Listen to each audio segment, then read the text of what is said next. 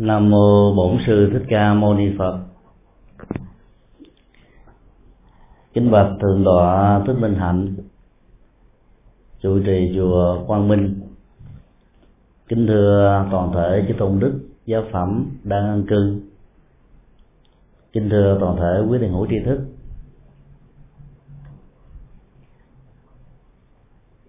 ngoại cảm là một trong những um, hiện tượng gắn liền với à, truyền thống tâm linh của Phật giáo đối với những người à, qua đời chưa được siêu sanh. Hiện nay ngoại cảm à, trở thành là một trong những vấn đề được rất nhiều người quan tâm. Vì đề cập đến cảnh giới của những người chưa được siêu thoát sau cái chết sáng hôm nay khi ghé chùa trúc lâm của trường tọa hạnh tuấn chúng tôi được hướng dẫn lên đền lễ tam bảo và thăm viếng à, tổ đường. Tại đây bàn thờ tổ đường được làm bằng à, cái slideshow và hương án của các hương linh cũng được làm một cách tương tự. Có hai phật tử đang à, lễ tam bảo và đặt câu hỏi rằng là thương linh qua đời được thờ tại nhà. Một số thỉnh về à, chùa để thờ. Trong tình huống một hương linh mất mà thờ đến hai hoặc là nhiều chỗ khác nhau thì hương linh sẽ về đâu? Câu hỏi giản dị đó để trả lời nó đó không phải là đơn giản. Vì nó liên hệ đến sự lựa chọn và thái độ của hương linh mặc dầu thân bằng quyến độ của chúng ta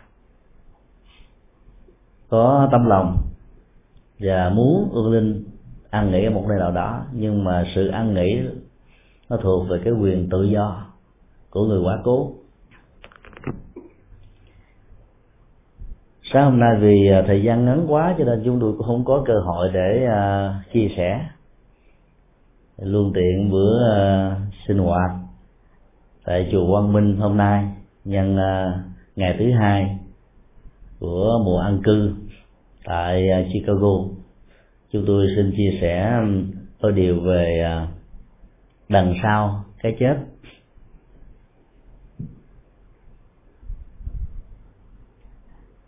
Những người con thảo cháu hiền khi chia tay với cha mẹ là ông bà tổ tiên của mình thường đem di ảnh của người thân mình đến rất nhiều ngôi chùa khác nhau và phụng thờ tại đây.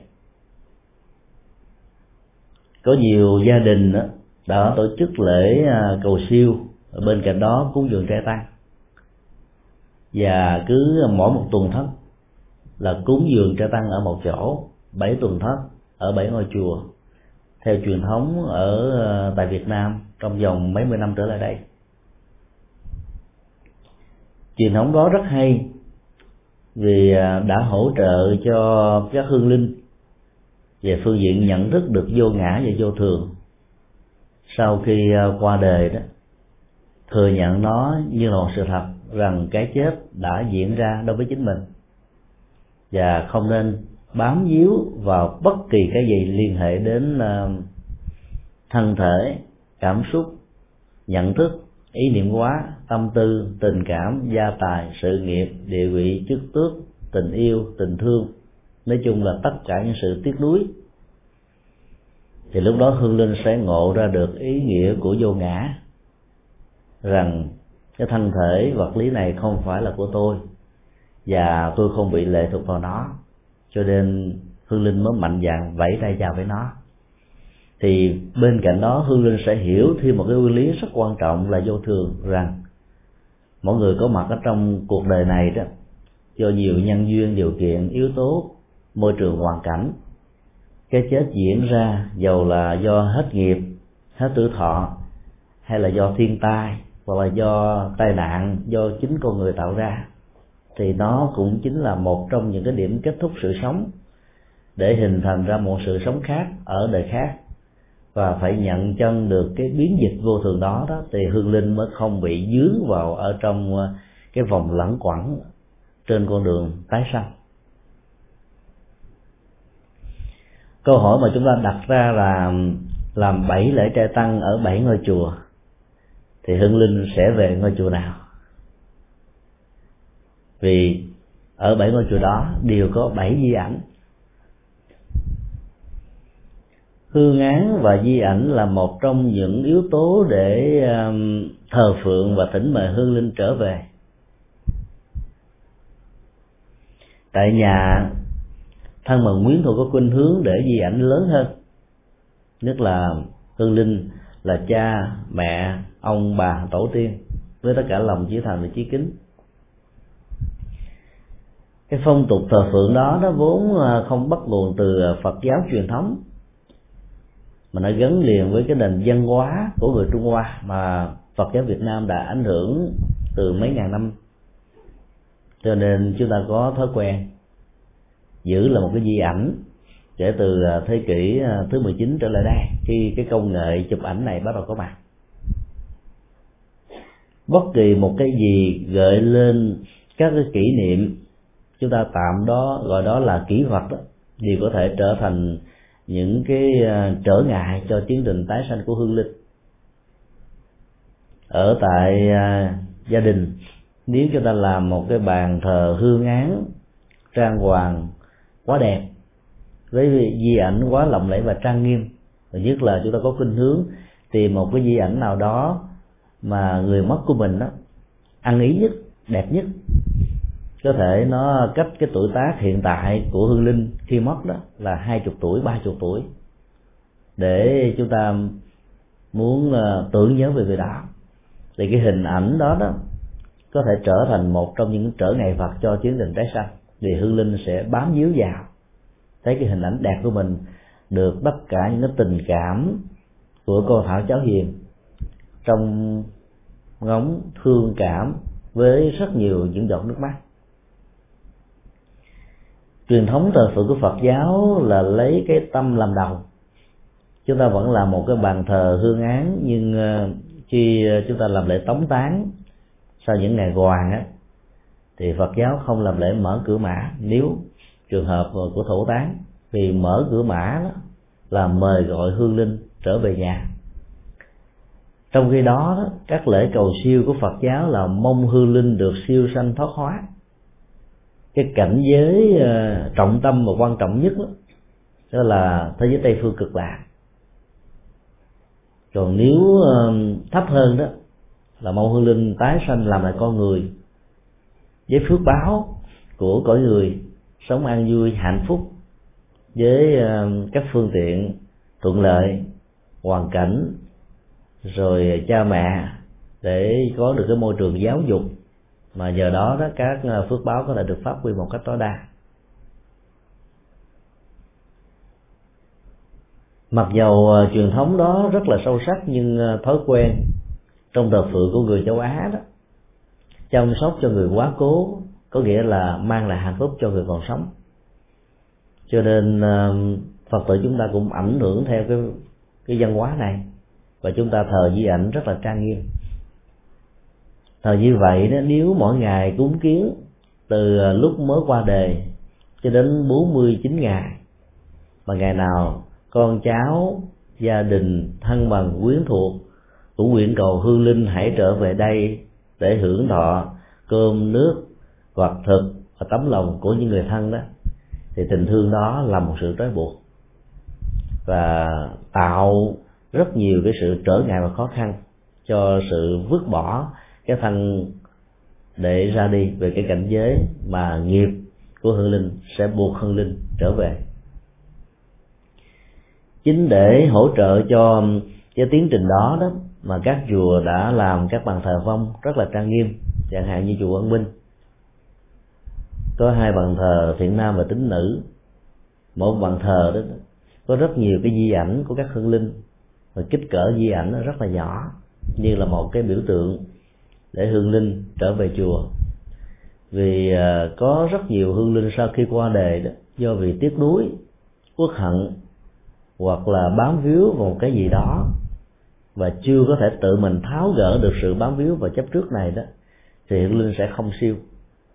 Do đó, đó là các chùa thường sau khi làm lễ tống tán đó mới thỉnh rước hương linh về chùa dâng rước về nhà cái ngôi chùa đầu tiên nào đó được thỉnh rước về đó, lại có một cái vai trò quan trọng trong việc à, hướng dẫn tâm thức của hương linh. Và nhờ đó huấn luyện tâm thức để hương linh được siêu sanh thoát quá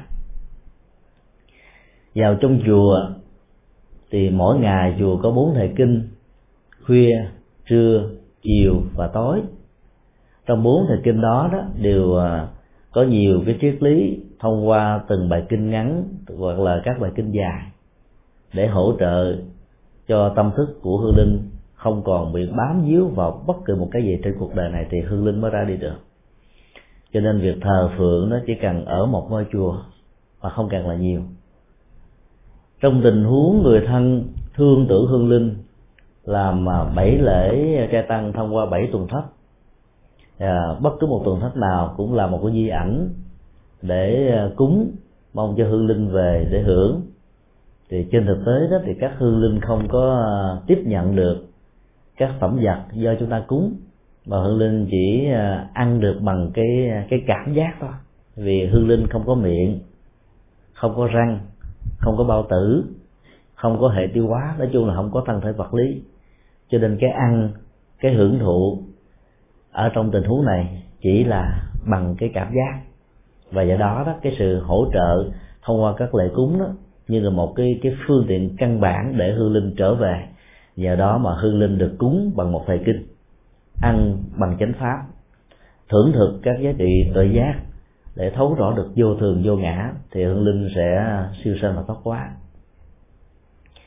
do đó giàu cho có để bảy di ảnh ở trong bảy ngôi chùa hoặc là nhiều hơn thế nữa, chúng ta vẫn không sợ rằng là hương linh bị dướng bận.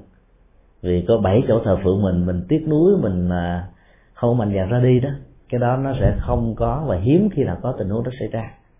Tại vì ở trong chùa đó hàng ngày hương linh à, tiếp xúc với cái trường sinh học tâm linh của chư Phật quá khứ hiện tại vị lai của các vị Bồ Tát của các thánh tăng của sự cộng hưởng tu tập.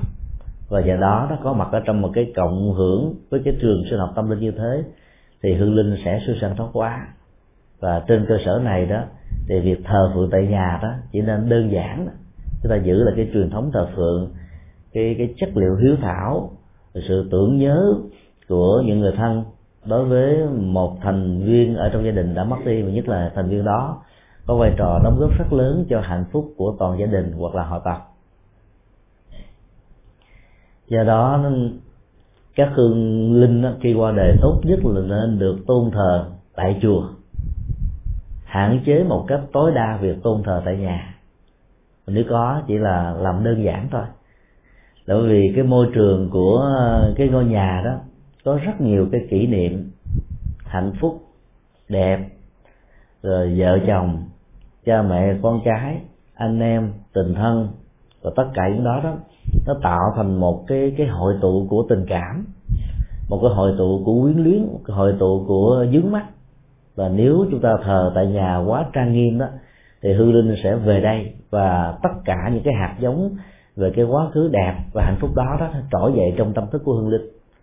Hương linh có thể cảm nhận được người thân, rồi à, cảm nhận được con cháu, cảm nhận được hết tình cảm cảm nhận hết tất cả những gì mà người thân trong suốt cái thời gian mà họ mất đó phải dành cho hương linh. Thì cảm nhận được như thế, hương linh dễ dàng bị quyến luyến lắm.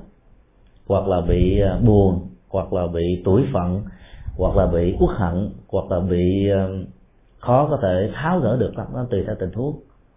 Và do vậy đó tốt nhất là chúng ta đem về chùa thờ.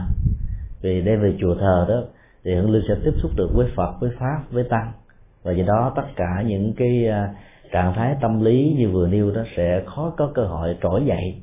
Nhờ vậy mà hương linh mới bắt đầu quên được cái tình thương, quên được tình yêu, quên được tình thân, quên gia tài sự nghiệp tất cả những gì mà hương linh đã tạo ra trong suốt mấy mươi năm có mặt ở trên cõi đời này.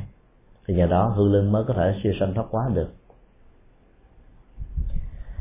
Lễ trai tăng thường được ờ, các gia đình phật tử tổ chức vào tuần lễ thứ bảy. Để hỗ trợ tốt cho hương linh đó, chúng ta nên tổ chức ngay cái lúc mà lễ hoàng hương linh đang được diễn ra. Tức là sau khi tẩm liệm cho đến ngày mà chúng ta làm lễ tống tán đó, thì nếu có thể, chúng ta nên tổ chức lễ chia tay và thỉnh mời quý thầy, quý sư cô về thuyết pháp, mời ban hộ niệm về để tụng niệm bái sám, tu tạo nhiều phước báo. Vì suốt cái thời gian đó đó, có những hương linh do vì quyến liếng thân bằng quyến thuộc, cho nên chưa sẵn lòng để ra đi. Và họ chứng kiến ngày và đêm hàng giờ hàng giây hàng phút trôi qua đó người thân của mình làm những việc công đức phước báo này. Và trong những cái ờ, lễ cúng như thế đó thì ờ, những cái tài thuyết pháp thì giảng kinh nói về nguyên lý vô thường vô ngã và tái sanh đó hương linh sẽ cảm nhận được. Nhờ đó hương linh sẽ có một sự hỗ trợ rất tích cực. Nhưng rất tiếc đó, phần lớn chúng ta làm ở tuần thất cuối cùng. Làm ở tuần thất cuối cùng đó thì à, số hương linh nào nó đi siêu sanh thoát quá rồi đó thì không có cảm nhận được. Và do đó cái lòng phát tâm về sự phát tâm của người thân đó nó không có được uh, gây tạo ở trong tâm thức của hương linh. Và do đó hương linh chỉ hưởng được một cái cộng hưởng nhân quả thôi. Nó theo kinh địa tạng đó là một phần bảy công đức. Nếu công đức đó chúng ta hình dung nó bằng một con số bảy tròn trịa đầy đủ và hương linh chỉ hưởng được một phần bảy như thế chứ không hưởng được tất cả. Do đó các lễ trai tăng đó thì được cúng gần cái thời điểm hương linh mất. Chừng nào thì càng tốt cho hương linh và người thân chừng đó nếu có khả năng thì mình cúng luôn cả bảy tuần. Và không có thì mình cúng ở cái tuần thất đầu tiên. Thì à, phần lớn các hương linh sẽ ra đi trong những ngày đầu này. Quả hoàng lắm thì các hương linh mới đi ở các tuần lễ sau trong những tình huống mà chưa có nghiệp cảm tái sanh, để có những cái mẫu số chung, mẫu số riêng về nghiệp với gia đình, mà sau này sẽ là cha, mẹ tương lai, rồi thân bằng quyến thuộc với hương linh. Thì lúc đó đó, hương linh mới bắt đầu tìm cách để à, đi tái sanh ở những nơi thích hợp hơn. Như vậy, theo ý nghĩa như vừa nêu đó, thì chúng ta thấy là việc chăm sóc cái chết cho những người quá cố đó vào những cái ờ, giờ phút khi cái chết nó mới bắt đầu xảy ra đó, có ý nghĩa tâm linh và có ý nghĩa trợ niệm rất là quan trọng.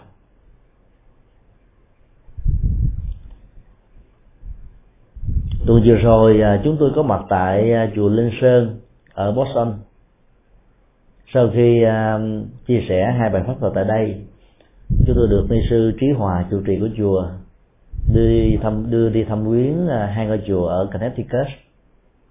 Ở trên đường đi đó thì à, cô Diệu Xuân, người tài xế, lái xe cho chúng tôi, mới kể lại rằng là có một à, hôm nọ cô và ba đứa con đi lên trên Connecticut. Và đi ngang cái quãng đường ở như exist từ 20 cho đến ba mươi mấy đó thì thấy có một anh à, cảnh sát giao thông là quay đèn ra tín hiệu yêu cầu chiếc xe dừng lại để à, phạt về chạy quá tốc độ. Ba đứa con của cô nhìn vào kiến hậu và hai kiến bên hông, nói, mẹ ơi, cảnh sát đã làm việc mình rồi, hãy dừng lại đi chứ chạy nữa là sẽ bị phạt. Cái khoảng cách giữa xe của cô và xe của người công an, cảnh sát đó đó khoảng chừng à, vài chục mét thôi. Cô ta đã tấp vào lề. Và con đường đó là một con đường rất là phẳng chứ không có dốc lên và xuống. Thì khi cả bốn mẹ con mở cửa ra nhìn lại sao để chờ cảnh sát đến đó, thì chờ hoài không thấy. Cô ta lên trên xe chạy tiếp. Mấy đứa con hỏi sao mẹ không chờ cảnh sát? Làm như vậy sợ bị phạt nặng hơn rồi à, người con mới hỏi tiếp rằng là ông công sát đi đâu rồi mẹ? Tôi trả lời câu đơn giản là ông độn thổ rồi. Cái khái niệm độn thổ đối với những người việt thuộc thế hệ thứ hai sinh ra tại hoa kỳ trong vòng à, mười mấy năm trở lại đây đó là một khái niệm rất là lạ khó hiểu lắm. Thì từ này từ cổ. Độn thổ là mình à, chui xuống ở dưới lòng đất ẩn nấp theo à, võ lâm của trung hoa mà. Để chờ kẻ địch mình đến đó, mình mình mới bắt đầu mình trỗi dậy, là mình đánh bất ngờ, làm cho người ta không biết mình ở đâu. Và các cái thương tật thường nó diễn ra bằng những cái cú đánh là có ăn nắp như vậy.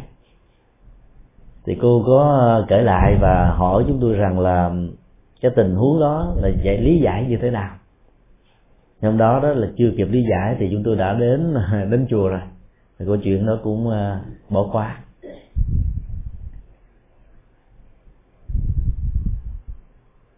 Hình ảnh của ông cảnh sát đứng ở vệ đường, ra tín hiệu kèn, bắt người đi đường dừng lại. Nó chỉ là một cái um, một cái thói quen. Chúng ta tạm gọi là thói quen nghề nghiệp. Mà suốt cái thời gian ông ta sống đó, ông làm cái nghề này, ông ta rất là làm, có trách nhiệm, làm rất là thành công.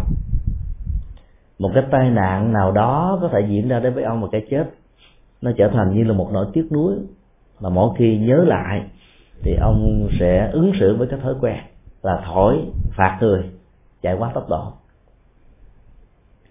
Tại mỹ này, thỉnh thoảng nó có những cái cuộc mà đọ sát giữa cảnh sát với à, những kẻ cướp đó. Cảnh sát có thể bỏ mạng. Và nếu như cảnh sát mà không có cái niềm tin về đời sau, và trong lúc bỏ mạng như thế đó, có một cái nỗi niềm tiếc nuối, không chấp nhận cái chết diễn ra đối với mình và lúc đó đó cảnh sát sẽ ôm lấy ghi chặt lấy cái cái ấn tượng cuối của cuộc đời đó trước khi qua đời. Cái đó được gọi là cận tử nghiệp đó với cái hành động đang thổi phạt những người chạy sai luật giao thông theo hình thức này hay hình thức khác. Thì thỉnh thoảng đó, chúng ta vẫn phải hoặc có thể gặp những tình huống như vậy ở trên con đường chúng ta đi. Nếu chỉ có một mình tài xế thấy đèn được uh, báo hiệu như thế thì có thể chúng ta nói rằng tài xế đã bị ảo giác hay là mơ mơ trong lúc đang thức. Còn đằng này là cả bố mẹ con cùng thấy. Bố mẹ con cùng thấy thì không thể nói rằng là lầm lầm lẫn được. Thứ hai đó đường ở hoa kỳ nhất là cái cái xa lộ đi từ ờ, boston lên connecticut đó là xe lộ là mỗi bên là là một chiều. Và một chiều đó nó có bốn bốn làn làn xe do đó cảnh sát không thể nào chạy lên rồi quanh lại được. Vì cách nhau chỉ có vài chục mét thôi. Như vậy là cái hình ảnh của chiếc xe đó xuất hiện với hình ảnh của cảnh sát.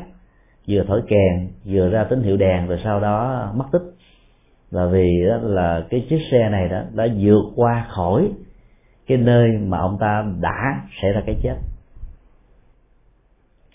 Trường sinh học tâm thức của cái người qua đời mà bám víu vào cái chỗ chết đó nó lấy dữ liệu của nhiều giờ phút cuối của cuộc đời làm chuẩn. Và cái giờ phút cuối đó đó, nó sẽ tạo ra một cái hình ảnh. Và hương linh sẽ bám víu vào cái ấn tượng hình ảnh này. Cho nên thỉnh thoảng, ông có thể xuất hiện ở những nơi đó với cái trách nhiệm của một người làm. Vì ông không nghĩ rằng ông đã chết. Và ông trên thực tế, ông muốn phủ định rằng cái chết đó là một sự thật. Cho nên nó trở thành một cái hồn ma có mặt ở nơi, hoặc là ở những khu vực gần cái nơi mà cái chết đã diễn ra đối với ông. Các nhà ngoại cảm và các nhà khoa học về ngoại cảm cho chúng ta biết rằng là mỗi một cái cấu trúc DNA của con người khi còn sống đó, nó có một cái trường sinh học. Sau khi qua đời đó, thì cái trường sinh học này đó nó lại tác động một cách rất là trực tiếp và cơ hữu với cái trường sinh học tâm thức của hương linh nhất là những giờ phút cuối của cuộc đời. Và hai cái này nó nó tạo thành một cái điểm hội tụ mà cái phần nhạy cảm giác quan bằng con mắt đó, của các nhà ngoại cảm chúng ta có tạm gọi như là một cái phần rất nhỏ của thi nhãn thông làm cho họ có cảm giác tiếp xúc được với các hương linh qua hình thù vóc dáng màu sắc của chính hương linh đó khi họ còn sống. Nếu hương linh là một anh cảnh sát và đang đi trên một chiếc xe cảnh sát, thì cái trường sinh học của hương linh này sẽ hội tụ thành là hình thù của một anh cảnh sát, chứ không phải là một anh nông dân, hay là một anh thương gia, hay là một cái người nào đó, không phải cái vai trò và làm công việc cảnh sát này.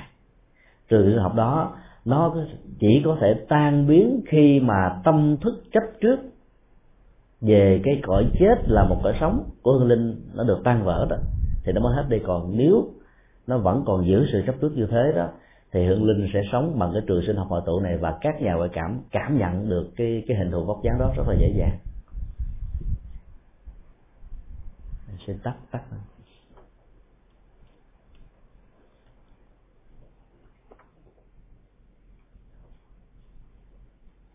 một hương linh qua đời ở tuổi bảy sau đó thăng bằng quyến thuộc 50 năm sau, làm lễ cúng.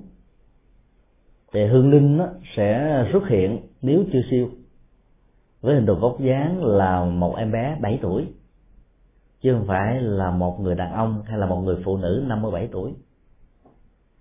Tâm trạng của hương linh sẽ ứng xử rằng là hương linh như là một người 57 tuổi vì cứ mỗi một năm trôi qua ở trên ờ, cõi dương của chúng ta đó, thì hương linh vẫn tính đến như là một năm của họ. Và họ giữ cái cái ảo giác của sự sống này suốt 50 năm kế tiếp theo đó.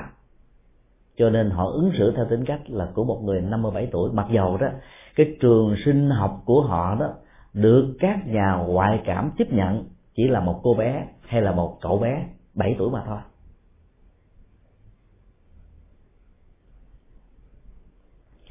Các nhà ngoại cảm cho chúng ta biết một cái thông tin rất là thú vị. Những cái à, ngày tháng đầu tiên khi tiếp xúc với cõi âm đó, họ bị khủng hoảng và muốn chết chứ lắm. Vì họ đã phải nghe được các cái âm thanh với nhiều cái âm ba và âm vực khác nhau của các cõi âm. Rồi nỗi khổ, niềm đau của cõi âm đó chưa được thể hiện, chưa được giải quyết đó, họ đều cảm nhận được hết, cho nên họ bị khủng hoảng toàn diện và phần lớn các nhà ngoại cảm đều nảy ra ở trong đầu của mình một ước muốn, phải mà tôi chết thì hạnh phúc biết mấy? Phải mà tôi không có được cái năng lực này thì có lẽ là tôi trở thành người bình an biết mấy? Những lời riêu kéo, la, than thở, quán chấp, hận thù và tất cả những cái nỗi ờ, đam mê bám víu vào đó, họ tiếp xúc được hết. Cho nên họ đang sống ở trong một cái cảnh giới như là nửa người mà nửa ma nữ người họ có thể nhìn thấy nghe ngửi biết như là chính con người. Nữ ma là họ có thể tiếp xúc được cái cái phần uh, trường sinh học tâm thức của hương linh và với các cái âm ba âm và của các hương linh. Thời gian trôi qua đó thì họ bắt đầu làm quen. Và rất hiếm có nhà ngoại cảm làm chủ được cái cái chức năng nghe qua việc đóng và mở nó. Chứ lúc đầu các hương linh gọi là tiếp xúc với các nhà ngoại cảm các nhà ngoại cảm đều biết hết. Còn các nhà ngoại cảm có kinh nghiệm đó thì họ sẽ đóng cái chức năng lỗ tai thiên nhĩ ở một phần nhất định nào đó để không nghe những lời ta oán than giảng khổ đau than khóc của hương linh. Và lúc nào cần tiếp xúc để tìm kiếm một cái hài cốt nào đó bị mất tích đó, thì họ mới mở chức năng đó ra để nghe.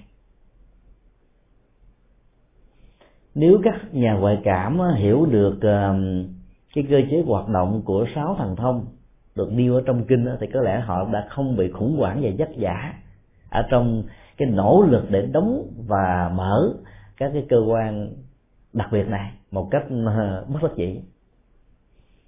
Ở trong kinh chúng ta nghe đức phật nói rằng là một vị thánh được gọi là a la hán đó thì phải chứng được ờ, ba minh, tức là ba tội giác, ba sự sáng suốt tự giác đầu tiên đó là túc mệnh, tức là biết rõ được cái đời sống quá khứ của mình. Không chỉ ở cái kiếp vừa chết, mà còn trăm ngàn kiếp về quá khứ, từ đại cương cho đến chi tiết. Ngài có thể thấy rất rõ là thời cách đây mấy chục kiếp, mấy trăm kiếp, mấy ngàn kiếp này là ai, làm cái gì, và do hành nghiệp gì mà tái sanh, do cái hành nghiệp gì mà chết, do hành nghiệp gì mà sống được hạnh phúc hay là hay là khổ đau và chúng ta thấy ngài còn nói thêm nữa là khi nào ngài cần cái nhu cầu để biết về quá khứ, để lấy các dữ liệu đó như là những minh chứng ở trong những cái bài pháp cho bá tánh nghe đó, thì ngài mới vận dụng cái tâm này để trở về quá khứ để dạy cho chúng ta. Còn bình thường đó thì ngài không có sử dụng đến. Cho nên cái năng lực là túc mệnh thông đó là một cái năng lực gọi là được sử dụng theo ý muốn chứ không phải nó là một cái năng lực thường trực 24 trên 24 giờ đồng hồ. Từ đó mà các kinh điển Bali đã định nghĩa là cái phần mà toàn tri hay là toàn trí của một bậc giác ngộ, không có nghĩa là biết một cách thường trực, mà là biết một cách chuẩn xác về bản chất của mọi sự vật hiện tượng đang là và như chính bản chất của chúng. Không hề có bất kỳ một can thiệp nào của thế giới dị nguyên ý thức. Và do đó sự phản ánh về bản chất của thế giới đó, nó không bao giờ sai với hiện thực của chúng. Nó khác với các tôn giáo khác thường là à, cho rằng là các vị sáng tạo ra tôn giáo đó là những người biết cả ngày lẫn là đêm. Và cái biết đó là cái biết trọn vẹn, đầy đủ, không có bất cứ một cái sự sai sót nào. Đức Phật đã khẳng định rằng là ai tuyên bố như vậy là tuyên bố rỗng, tức là nói có logic nhưng mà không có sự thật ở trong đó là bởi vì không ai có thể à, là biết được trong lúc mình đang ngủ đó. Người ta có thể tuyên bố rỗng tốt như thế nhưng mà trên thực tế nó không không bao giờ có. Khi nào muốn đó, thì mình phải tập trung chuyển cái tri thức về quá khứ đó ở một kiếp nào đó thì chúng ta mới sử dụng được cái dữ liệu của đời sống quá khứ này. Thì à, các cái thần thông liên hệ đến à, con mắt lỗ tai rồi à, thần túc nó cũng như vậy. Lúc nào muốn thì nó mới được, chứ không phải lúc nào cũng có thể sử dụng được. Các nhà ngoại cảm đã phải nỗ lực rất là nhiều mới có thể thành công việc đóng và mở các cái nguồn năng lực đặc biệt mà họ có một cách bất đắc dĩ. Chúng tôi gọi rằng là bất đắc dĩ là bởi vì đó, các nhà ngoại cảm không hề có tu tập gì cả. Họ là một người phàm kẻ tục, thậm chí không hề có niềm tin về tam bảo họ trải qua một cái cơn bạo bệnh thập sinh nhất tử, hoặc là một cái tai nạn té va chạm đầu xuống một cái vật cứng nào đó.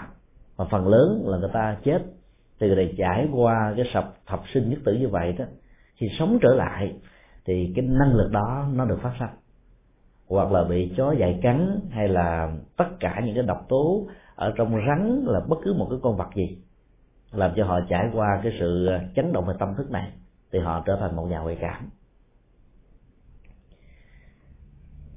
Ở trên ờ, lớp vỏ não của con người nó có cái dùng thùy mã. Dùng này nó chứa nhóm hết tất cả các cái hạt giống tri thức, liên hệ đến ờ, con mắt, liên hệ đến lỗ tai, liên hệ đá, đến các giác quan còn lại của con người. Và khi cái lớp thùy mã này bị chấn động theo một cách thức tình cờ nào đó đó thì các cái cửa ngõ bị bế tắc thông qua cái tiến trình cấp âm trong ờ, sanh tử luân hồi nó được khai mở làm cho người đó có được cái cảm giác thấy nghe những thứ mà trước đây mình không thể thấy và nghe. Và cái cái trực quan uh, trường sinh học của uh, nhà ngoại cảm đó có thể thấy rõ được những thứ mà không bị gián cắt bởi vật lý nhưng rất hiếm các nhà ngoại cảm có được hai cái năng lực này cùng một lúc. Tức là vừa thấy mà vừa nghe. Có nhà ngoại cảm chỉ thấy và thấy rất rõ cho nên họ có thể vẽ sơ đồ cho chúng ta về một cái hài cốt nào đó bị mất tích cách đây vài chục năm, vài trăm năm. Và dựa theo sơ đồ đó để chúng ta tìm ra được người thân quyến thuộc của mình. Còn có nhà ngoại cảm thì phát huy được cái năng lực của à, thấu thính, tức là nghe rất là rõ các âm ba, âm vật của các loại hương linh khác nhau và nhờ đó, đó nhờ các hương linh đưa đường chỉ lối dẫn dắt. Vì các hương linh biết với nhau hết ở trong cõi âm người nào chết ở đâu tên tọ là gì khi còn sống là ai thì các hương linh sẽ mách bảo. Và nhờ theo cái mách bảo này mà các nhà ngoại cảm có năng lực của à, thấu thính đó tìm ra được hài cốt của người quá cố. Gần đây thì các nhà ngoại cảm Việt Nam đã phối hợp người à, giỏi về à, thấu thị phối hợp với người thấu thính để cùng tìm ra một hài cốt mất tích. Và nhờ đó, cái kết quả và xác suất tìm kiếm trong tình huống này nó cao hơn là những cái tình huống làm đơn lẻ. Cái năng lực ngoại cảm tình cờ đó, nó nó chỉ có thể tồn tại trong khoảng một thời gian nhất định tùy theo người, tùy theo cái cơ chế sinh học thần kinh và các giác quan của người đó. Có người thì sử dụng được 5 năm 10 năm 20 năm 30 năm có người chỉ được vài tháng rồi hết. Còn các nhà tâm linh phật giáo sau khi tu tập chứng đạo quả, đắc được lục thân, thì à, thiên nhãn thông, thiên nhĩ thông, tha tâm thông sẽ tồn tại vĩnh viễn với vị đó vì nó không có cái sự xuống cấp đạo đức, không có sự xuống cấp tâm linh, không có những sự thay đổi, xáo trộn về những cái giá trị tâm linh cao này. Cho nên cái nguồn năng lực đó nó tồn tại hoài. Cho đến lúc nào mà các vị đó không muốn sử dụng nữa, thì nó tạm, gọi là, vắng mặt đi thôi. Còn muốn sử dụng, chuyển ý thức về, thì các ngài đều có thể sử dụng được. Cái thói quen của một người còn sống như thế nào á, thì sau khi chết mà chưa được siêu sanh thoát quá đó, thì à, hương linh đó sẽ bám víu vào cái nghề nghiệp và sống trong cái ảo giác của nghề nghiệp này và đó là cái cách thức để làm cho họ được hạnh phúc. Họ cảm thấy rằng là họ vẫn tiếp tục sống một cách có giá trị. Và trên thực tế đó, các hoạt động đó chỉ là ảo giác. Trong tình huống của viên cảnh sát, nó lại khác. Có một số hương linh nó có thể, khi còn sống, họ có cái nhạy cảm giác quan rất là mạnh. Và sau khi qua đề thì họ có thể vận dụng cái năng lực nhạy cảm giác quan khi còn sống đó để phục vụ cho những cái mục đích mà họ muốn ví dụ như họ cắt cớ thổi hoặc là ra tín hiệu đèn. Và chúng ta thấy bằng mắt, bằng vật lý rõ ràng. Nhưng khi dừng lại nhìn tới gì luôn thì hết, tại vì cái năng lực đó nó không tồn tại lâu. Họ có thể tập trung một cách cao độ và cho nó lóe sáng lên cái trường sinh học trước khi họ qua đề đó, trong vòng vài giây. Rồi sau đó nó hết. Và hiện tượng đó đó, chúng ta được xem như là một cái hiện tượng giống như ma giác vậy rất nhiều người sống ở trên Hoa Kỳ và thế giới phương Tây này thỉnh thoảng đi ở con đường vắng đó, cũng bị các hiện tượng cảnh sát gọi tặng cho một cái tiết kịch. Nhưng khi đem về nhà coi lại cái tích kịch đó đó thì không thấy có chữ nào. Cái mẫu giấy đó thì là một cái tờ giấy bình thường đó.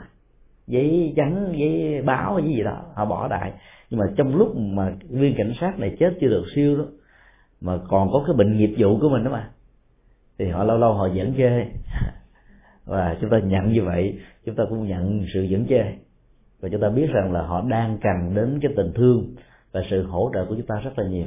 Là nếu chúng ta là người phật tử đó, trong những tình huống như vậy, nhớ ngày hôm sau, trở lại ngay cái địa điểm mà bị phát phạt một cái tích kịch mà không có, phải là tích kịch thật của cảnh sát đó, là một lễ cầu siêu các hành giả tịnh độ tông có thể sử dụng câu thần chú um, giảng sanh tịnh độ hoặc là danh hiệu của đức phật a di đà với một sự tập trung cao độ.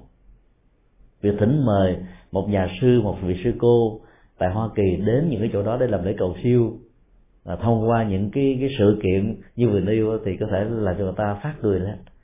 Hoặc là các thầy các sư cô sẽ rất là bận thật sự và do đó khó có thể là nhận cái lời yêu cầu của chúng ta cho nên, trong tình huống đó, các vị có thể đến tự làm lễ cầu siêu và giá trị của lễ cầu siêu này vẫn có mặt.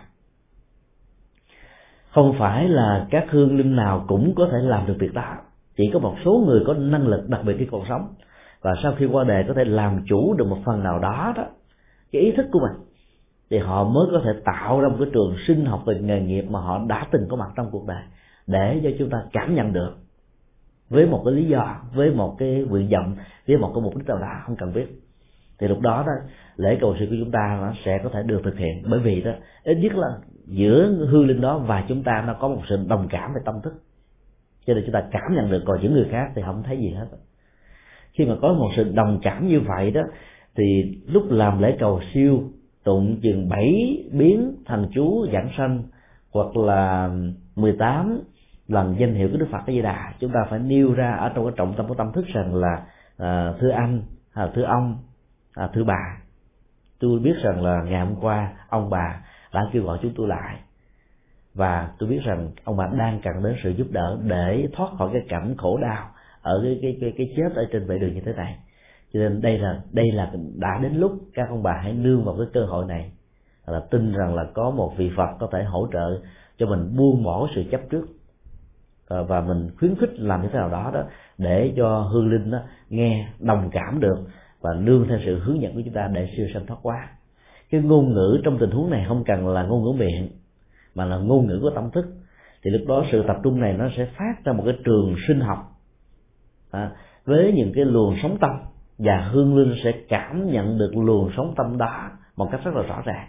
Giống như là chúng ta xem một cái vở kịch à, uh, câm không hề có ngôn ngữ gì hết, nhưng mà do cái nền văn hóa, do các biểu tượng văn hóa, do các cái dữ liệu văn hóa, phong tục tập quán và cái mặt ước giao tế trong xã hội loài người, chúng ta hiểu và lý giải được cái cái vở kịch đó, nó muốn gợi gắm cho chúng ta điều gì? Chúng ta đang biết được cái phần, gọi là, tha tâm thông thông qua cái ngôn ngữ của cơ thể và chúng ta thông qua cái ngôn ngữ của tâm thức. Còn đối với các hương linh đó, thì ngôn ngữ của tâm thức của họ đó, họ tiếp nhận rất là chuẩn xác và do đó, sự hỗ trợ trong tình huống này sẽ giúp cho hương linh siêu sanh thoát quá được. Các hương linh có khuynh hướng là bám víu vào cái nơi mà cái chết diễn ra. Bởi vì chỗ đó đó, nó có cái thân thể của họ. Nếu thân thể của viên kiểm sát này bị bắn lũng năm bảy lỗ ở trên cơ thể, thì sau đó đó, cái kẻ thù nghịch viên cảnh sát này có thể chặt viên cảnh sát đó ra thành năm bảy mảnh khác nhau. Thì khi mà hiện hồn về đó, chúng ta sẽ không thấy một viên cảnh sát lành lẹn mà là một viên cảnh sát có những cái vết thương tàn, những cái vết súng, những vết bắn, rồi những cái vết chặt chặt ra thành từng khúc. Đây là cái điều mà chúng ta thấy rằng là cái cái cái sự tương ứng về trường sinh học đó trước khi qua đời và cái mà hư linh bám theo như là một cái ảo giác để duy trì trong cái đời sống của cõi âm đó, là điều mà chúng ta không thể phủ định. Cũng nhờ đương vào điều đó mà các nhà ngoại cảm phần đầu tiếp xúc được với thế giới cõi âm. Rồi sau đó thông qua sự đối thoại mà phần lớn nhân chứng không ai khác hơn là chính thân bằng quyến thuộc của hư linh qua đời mới có thể xác chứng rằng là cái cuộc đối thoại này đó là đối thoại sự thật chứ không phải là là một cái ảo giác hay là một sự bị chuyện, hay là một cái cái gì đó, lên đồng lên bóng nhập cốt và vân vân. Chuyện đó là chuyện hoàn toàn không có. Nhà ngoại cảm đóng một vai trò như là một interpreter. Người thông ngôn đấy. Cái ngôn ngữ của cõi âm, người dương của chúng ta, không cảm nhận được.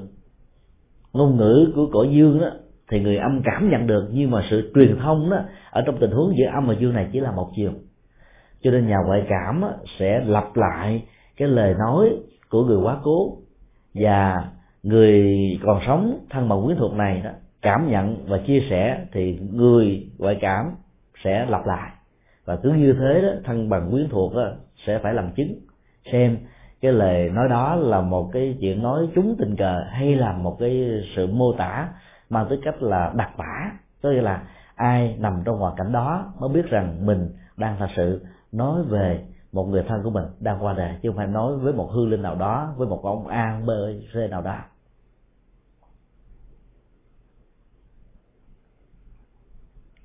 Các cái tính cách đặc tả đó nó còn à, gắn liền với việc mà sử dụng khái niệm ngôn từ. Khi mà hai người này còn sống đó, sử dụng với nhau. Ví dụ như có một người nào đó khi gọi ba ruột của mình đó, không gọi bằng bố mặc dầu họ là người miền bắc mà họ gọi là ba hai thôi. Vì ông ba này đó ông là vị thứ là thứ hai. Mà trong gia đình đó, đó cái từ đó là từ thân mật nhất nó gọi là ba hai. À, và cái đó là ta quý kỵ mà gia đình mình vẫn gọi thì trong lúc mà hương linh thông qua nhà ngoại cảm nói cho những người thân bằng quý thuộc à, sống biết á, thì cũng sử dụng các cái đề từ như vậy. Ba hai nói cho con nghe ngày xưa ba dẫn con ba hai dẫn con đi tới một cái công viên nào đó bữa đó con buồn con khóc đòi cây kẹo. À, ba hai không biết ba hai mà tán cho bà tán rồi con khóc quá rồi cô về con bỏ ăn bỏ ngủ suốt một tuần lại. Bây giờ nhớ lại ba hai cảm thấy rất là buồn. Thì những cái kinh nghiệm như vậy chỉ có cái người đương sự mới biết thôi chứ làm sao chúng ta biết? Cái chuyện đó nó có thể diễn ra cách đây là ba chục năm có thể là bốn chục năm có thể là mười năm có thể là năm năm. Mà nhà ngoại cảm là hoàn toàn không hề có bất kỳ một mối quan hệ nào đối với hương linh mất cũng như là đối với người thân còn lại. Cho nên sự thông ngôn đó là một sự thông ngôn rất là khách quan. Dựa vào các dữ liệu như là những bằng chứng xác thực và người thân sẽ là cái người nắm cán cân chân lý trong việc phán đoán đúng và sai trong tình huống này sẽ cho chúng ta biết đâu là sự thật.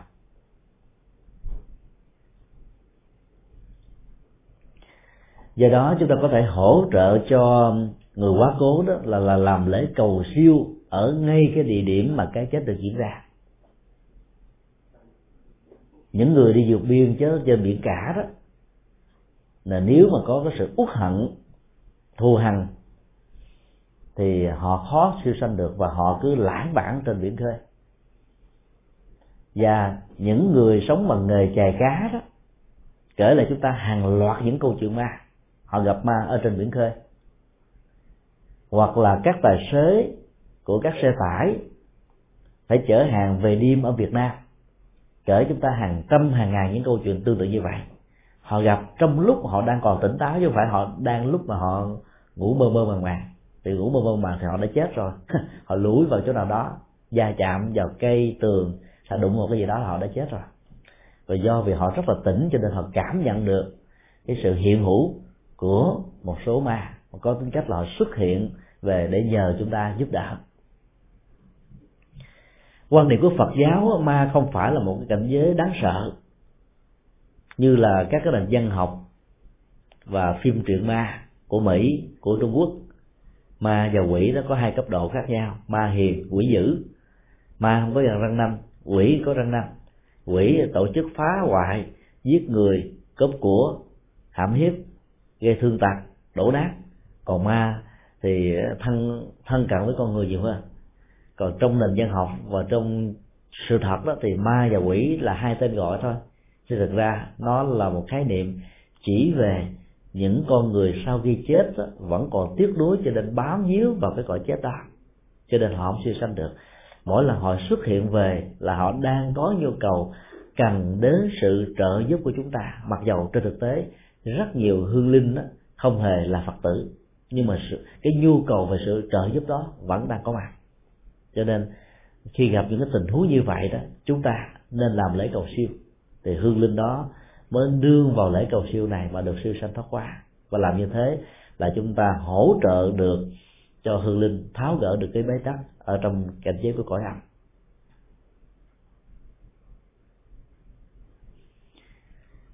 chúng ta xem những cái bộ phim của um, sạc lô đó phản ánh về cái cái cái phương diện tiêu cực của cái thế giới hiện đại. Mà trong thời đại của ông đó, những người làm phim và những nhà viết kịch bản đó đã nghĩ ra được cái cái phần xấu, cái phần tiêu cực của cái tiến trình công nghệ hóa, hiện đại hóa và đã làm cho con người sống như là một cái bóng, cái máy. Cái hình ảnh ấn tượng nhất ừ, về cái bộ phim như vậy đó ở sạc lô là cái bộ phim thế giới tăng kỳ. Sạc lô là một cái nghề À, của một công nhân, của một cái hãng ốc bồ lon. Anh ta suốt cả một ngày như vậy là cầm cái cái đồ đi vặn bồ lon thôi. Cho nên đến giờ ăn đó, thì anh ta cũng quen với cái đó. Anh ta cầm theo cái cái cái đồ dạng ốc bồ lon này, gặp những cô phụ nữ đi từ xa thế anh ta có ảo giác là cái cái cái nút ở trên cái áo của cô phụ nữ đó là cái bồ lon. Và ta chạy lại để vặn và bị cho cô phụ nữ tát cho mấy cái. Quả hồn sau khi con người chết đó, thì những cái thói quen như thế nó vẫn tiếp tục diễn ra.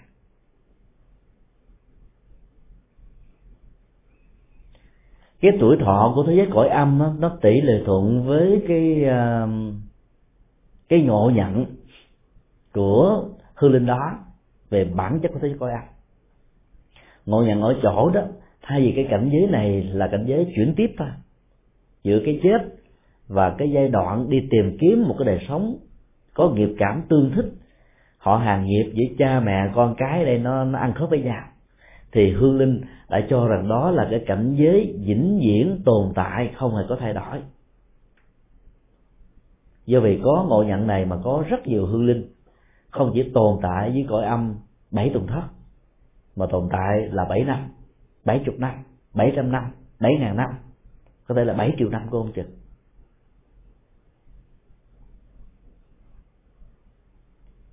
nếu chúng ta thừa nhận và chấp nhận rằng là cái cảnh giới của cõi âm tồn tại lâu là do vì chấp trước và không thừa nhận cái chết diễn ra đối với mình là một sự thật đó.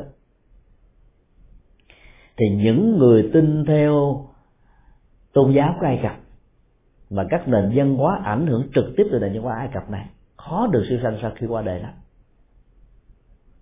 Các vị vua pha rao tức là vua chúa của thế giới ai cập khi lên nắm cai trị đất nước đó, thì họ muốn cái nơi mà chôn cất họ phải là một cái công trình vĩ đại hơn các vị vua pharaoh trước.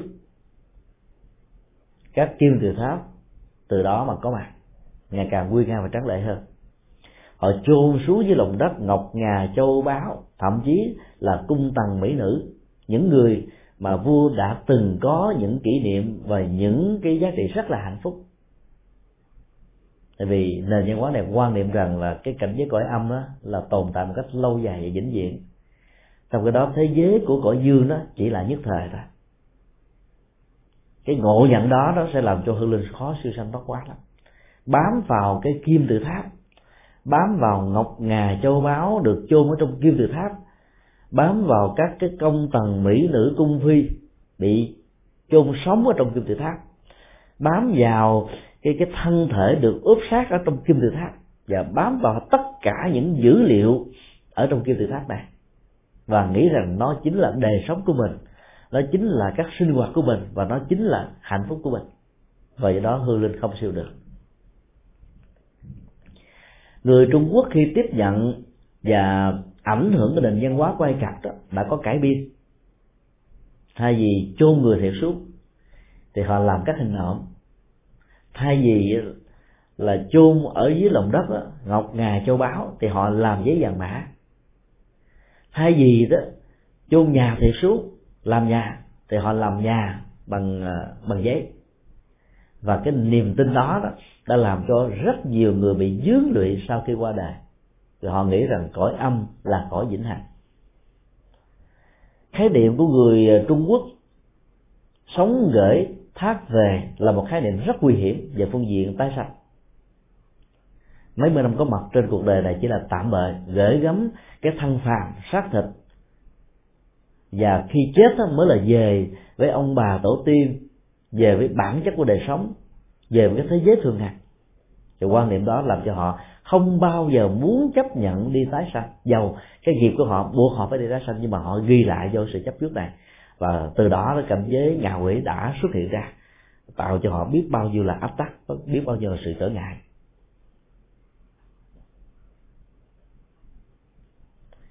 Do đó đó là muốn giúp cho các hương linh đó, chúng ta phải tháo gỡ cái niềm tin mê tín và sai lầm về bản chất của cõi âm là bản chất của thế giới thường hằng. Cho đến lúc nào mà hư linh vẫn chưa xóa xá xả bỏ được cái quan niệm sai lầm đó đó thì hương linh vẫn còn tiếc nuối và níu kéo cái trạng thái của đời sống vốn rất là khổ đau và bất hạnh này.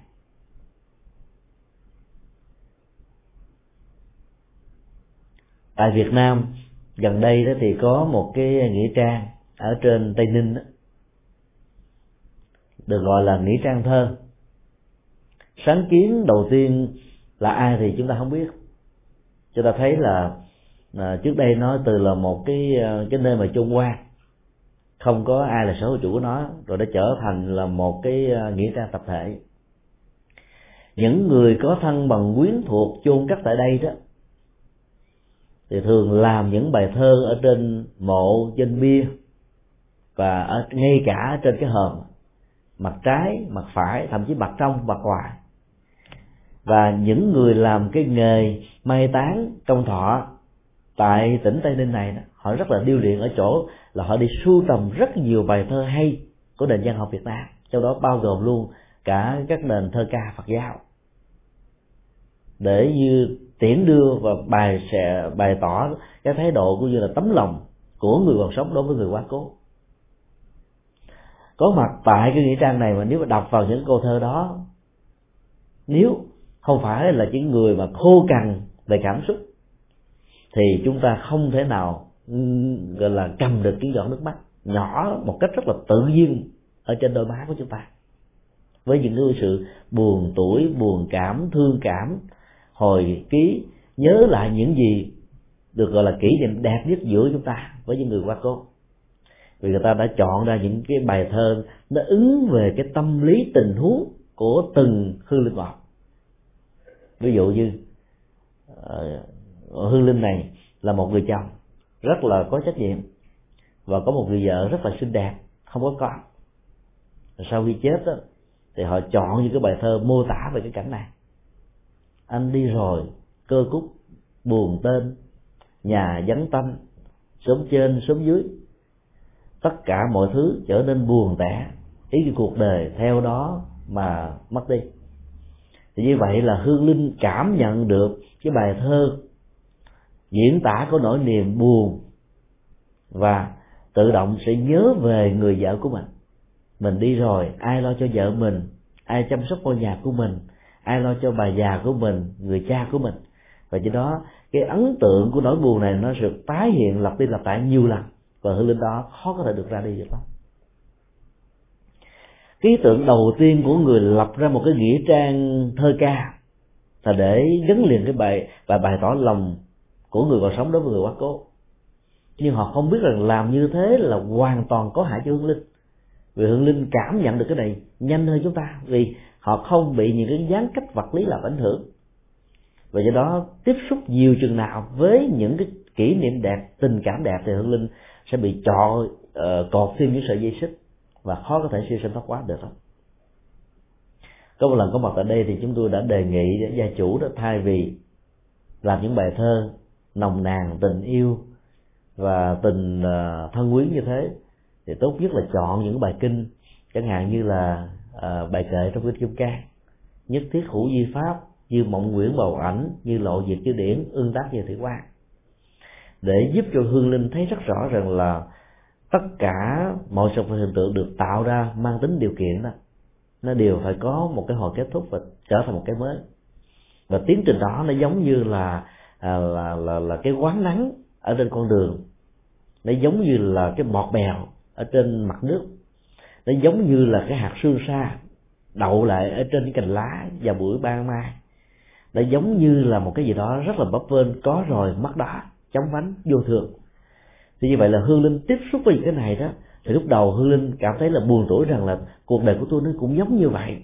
Tôi đã phải xa vĩnh viễn vẫy tay chào với người thân, với người thương gia tài sự nghiệp.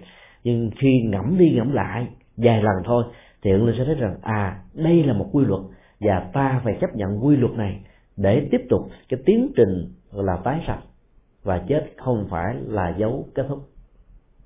Các cái dữ liệu, thơ ca và thi kệ Phật giáo như thế, nó rất là nhiều ở trong các bản kinh và trong các bài sám, trong các nghi thức tụng niệm. Chúng ta có thể trích dẫn ra những câu mang cái chất liệu vô thường vô ngã như thế này, thì hương linh nó mới có được một sự hỗ trợ tích cực. Còn thương mà không biết cách hỗ trợ đó, thì chúng ta làm cho hương linh bị quyến liếc trở ngại rất là nhiều. Gần đây thì tại Việt Nam ờ, có một phong trào, những người giàu có đó, thuê các nghệ nhân của Thái Lan qua Việt Nam, cung cấp cho họ một cái thước phim video khoảng chừng 3 phút, quay toàn thân của con người trong những tư thế đi đứng nằm ngồi, cung cấp cho người nghệ nhân đó đó loại tóc thiệt của người này.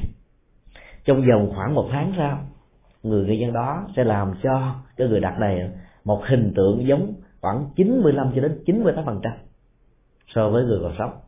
Ngay cả từ sợi tóc bạc bạc ở chỗ nào, tóc nó quăng quăng ra làm sao, thì người ta làm y hệt như vậy. Những người bị nổi da đời mồi, họ cũng làm y hệt da đời mồi chúng ta đi vào trong nhà. Tiếp xúc với những người như thế, chúng ta tưởng rằng là như những người thật. Khiều nói chuyện hoài mà không thấy người này trả lời, không ừ hử gì mới biết là mình đang nói chuyện với cái tượng mà. Thương thân bằng quyến thuộc của mình trước khi qua đời, mình làm với cách tượng như vậy. Để sau khi qua đời, nó mình có thể nhìn thấy cha, mẹ hay là người thân nhất của mình ở trong ngôi nhà của mình như là ngày hôm nào. Mình tưởng rằng đó là mình bày tỏ lòng thương tưởng, nhưng mà trên thực tế chúng ta đang tạo ra một cái nhân bản của người hoa cố. Và cái nhân bản đó đó nó trở thành một cái cái dữ liệu giống như cái cục hít 500 làm cho cái tâm thức của hương linh vừa thoát ra khỏi thân thể thì có cơ sở bám vào cái cái cái cái, cái hình tượng này. Và họ sẽ tồn tại ở trong cái ngôi nhà đó. Để nhìn thấy hết tất cả những cái tình cảm những cái tình thân những cái tình quyến luyến của người thân quyến thuộc của mình và tiến trình tái sinh như thế gặp hoàn toàn sự trở ngại. Mỗi một cái hình nộm như vậy, người ta làm phải tốn từ 10 cho đến 15 ngàn Mỹ Kim. Ấy thế mà những người giàu tại Việt Nam vẫn sẵn sàng làm.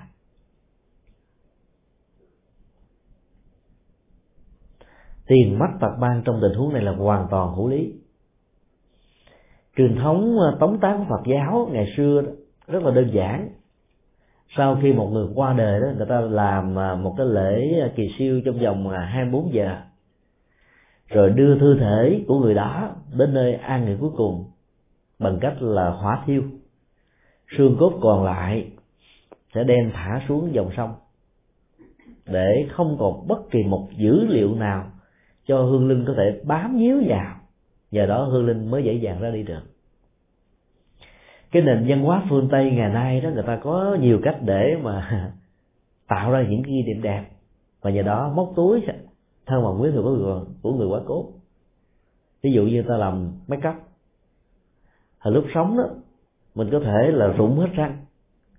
Nó ốm mà ốm ốm ốm ốm sợm xuống là xấu lắm.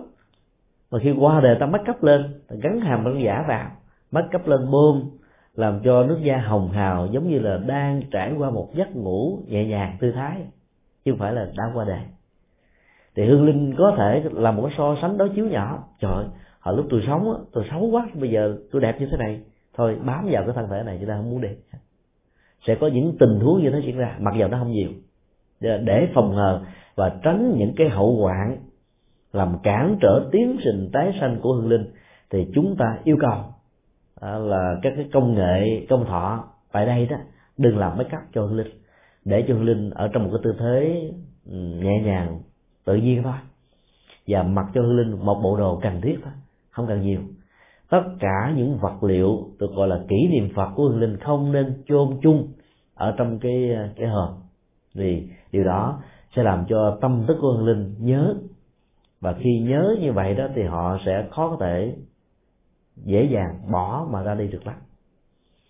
Do đó là người phật tử đó tốt nhất là làm lễ quả thiêu. Thiêu xong rồi nếu quý vị mạnh dạng và theo truyền thống của đức phật ngày xưa đó thì thả dưới sông là tốt nhất. À, ở trong chùa chỉ cần để lại tên hoặc là một cái di ảnh nhỏ nhỏ để nếu hư linh do về quyến luyến mà chưa sơ sanh thoát quá được thì nhờ vào tiếng kinh lời kệ và những khóa lễ cầu siêu đó hương linh có thể siêu sanh thoát quá đó là cách tốt nhất. Trong những cái tình huống đó, mặc dù hương linh đã được siêu sanh thoát quá rồi, vì khi còn sống hương linh tạo rất nhiều việc phước báo và công đức, tu tập buông xả, có thể cảm nhận được điều đó một cách rất là dễ dàng. Nhưng chúng ta vẫn tiếp tục thờ hương linh ở trong chùa. Vì làm như vậy đó, thì thân bằng quyến thuộc của hương linh mới có cơ hội, có điều kiện thăm viếng hương linh. Và nhờ đó gặp được phật, gặp được pháp, gặp được tất cả những người bạn đạo. Và nhờ đó họ cứu được cuộc đời của họ. Do đó đó, dầu ở tại nhà mình có phương tiện có thể làm à, hương án, bàn thờ, trang nghiêm, thậm chí có thể đẹp hơn, đầy đủ hơn ở chùa, chúng ta vẫn không nên làm. Làm như vậy là có hại cho hương linh. Có nhiều người đó là đem cái lọ cốt của hương linh về nhà để thờ lâu lâu mở cái lọ cốt ra để mà nhìn ngắm để xem. Làm như vậy không có lợi. Hương linh có khuynh hướng bám vào cái gì còn lại của họ. Mà khi bám rồi đó thì hương linh không đi được. Do đó đó, ở nhà đó, chúng ta cũng đừng nên cúng thất, cúng dỗ. Muốn cúng thì vào chùa cúng. Tại vì trong các cái lễ cúng đó nó có phần chịu thỉnh. Thỉnh hương linh về thưởng hương linh để thưởng thực thưởng linh đó là hưởng pháp âm vi diệu diệu màu. Sở đương linh nó xả bỏ sát thân tứ đại này. Và do đó đó, sau những lời thỉnh mời, nếu hương linh nghe theo lời hiệu triệu mà trở về đó, thì hương linh sẽ quý lý gia đình. Cho nên, tốt nhất là chúng ta làm lễ dỗ và cầu siêu tại chùa và cái giá trị thứ hai, đó là, như chúng tôi vừa nói, thân bằng quyến thuộc của chúng ta vì thương tưởng hương linh, cho nên mới trở về để làm lễ cầu siêu và nhờ như thế đó gieo được hạt giống Phật pháp. Ở trong kinh pháp hoa có một câu rất sâu sắc thậm chí là một em bé có cái tâm khinh thường và dẫn chê dùng chân của mình viết lên một chữ phật ở trên cát sau đó phỉ nhổ nước miếng lấy lòng bằng chân đạp lên. À, vậy mà cái hạt giống phật đã được gieo rắc và trong một cái thuận duyên nào đó trong tương lai thì những người như thế đều có thể đến được với đạo phật. Cho nên chúng ta biết rằng là việc có mặt người thân của mình ở tại một ngôi chùa thông qua một cái lễ dỗ hay lễ cầu siêu đó sẽ hỗ trợ cho người đó về hạt giống của phước báo của công đức của tâm linh của đạo đức. Và do đó họ có thể có được một cái giá trị tinh thần à, bên cạnh các giá trị vật chất mà họ có thể có được thông qua sự nỗ lực một cách chân chánh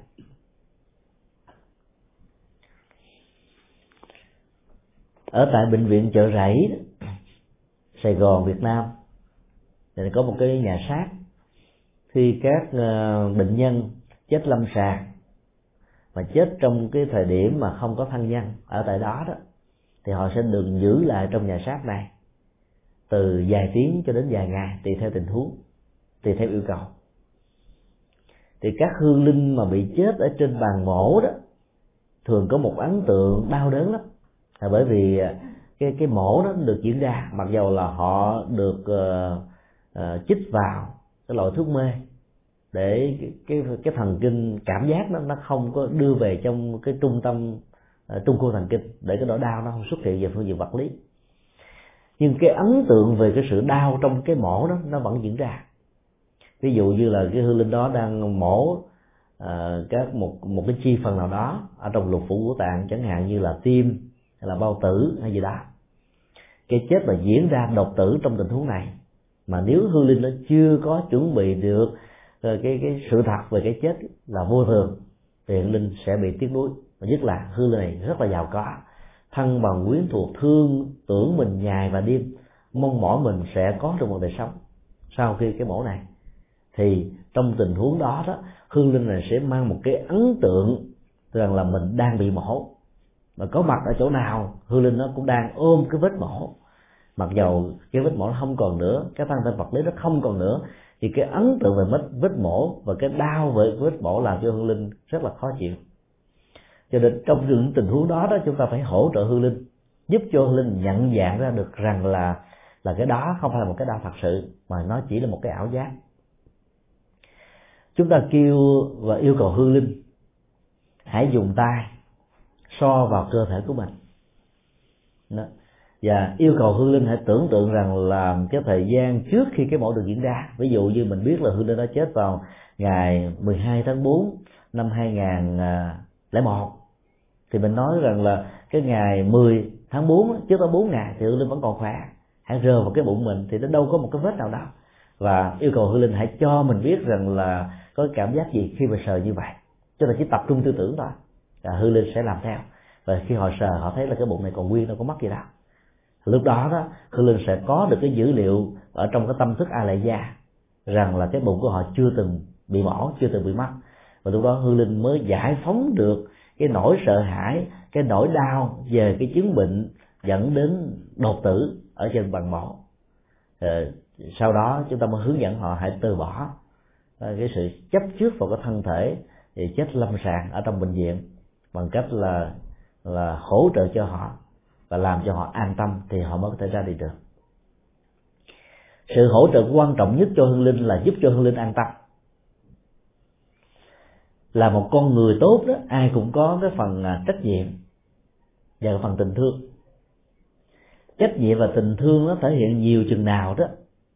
Thì khi đi đó cái sự quyến luyến bệnh rịnh đó, nó làm cho hương linh khó có thể siêu thoát chịu đó làm lễ cầu siêu đó, thì người thân quyến thuộc phải thấu rõ được rằng là cái tâm trạng khi còn sống và cái bệnh lý về những cái gút mắt này đó, nó thuộc về cái tình huống nào. Chúng ta nên dành thời gian đặc biệt và nhiều khi đến chùa báo cho các vị thầy chuẩn bị đi làm lễ cầu siêu cho mình, biết rõ về điều đó.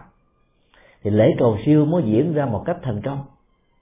Còn có nhiều người đó thì không quan tâm về cái chuyện siêu thoát hương linh mà sợ rằng là cái, cái hương linh này mất vào cái ngày trùng tan ly tán rồi tam tai rồi vân vân sát chủ vân vân. Cứ lo cái việc đó cho nên chỉ tập trung vào vấn đề coi ngày và giờ. Cho nên hạt giống của mê tín dị đoan ngày càng được gieo rắc và cái cái cái lợi ích cho hương linh hoàn toàn không có mặt. Do đó chúng ta phải phải phải hỗ trợ cho các à, vị làm lễ cầu siêu biết rõ về tâm lý của hương linh.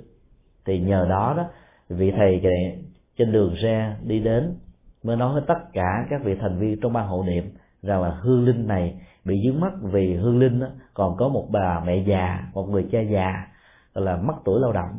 Ở cái tuổi không còn lao động được nữa cho nên cái nỗi lo của linh có thể rơi vào tình huống này. Do đó khi làm lễ cầu siêu tất cả chúng ta phải tâm niệm rằng xin anh hoặc xin chị hãy an tâm vì mẹ già cha già của anh đó, sẽ có những người anh em của anh lo việc đó và có bà con quyến thuộc để làm giúp được việc này.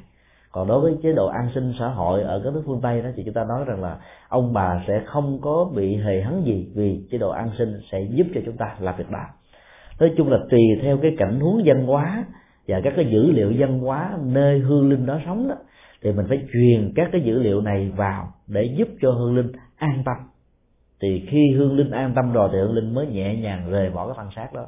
Chứ bằng không, hương linh sẽ lẳng quẩn ở trong cái ngôi nhà đó để nhìn thấy người cha, người mẹ.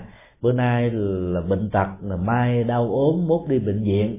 Và cứ như thế, sự giúp đỡ thì chẳng được gì, nhưng mà nó làm vướng lụy cho tiếng được tái sanh.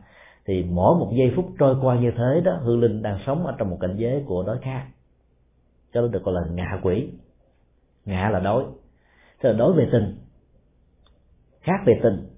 Đối với tình thương, đối với tình yêu, đối với tình dục, đối với vật thực, đối với thẩm mỹ, đối với văn hóa, đối với bất cứ một cái gì mà con con người đã từng hưởng thụ và thông qua sự hưởng thụ đó mang lại hạnh phúc. Thì linh bị đói cái này rất là nhiều, cho nên cần rất nhiều đến sự hỗ trợ một cách có nghệ thuật của tất cả chúng ta.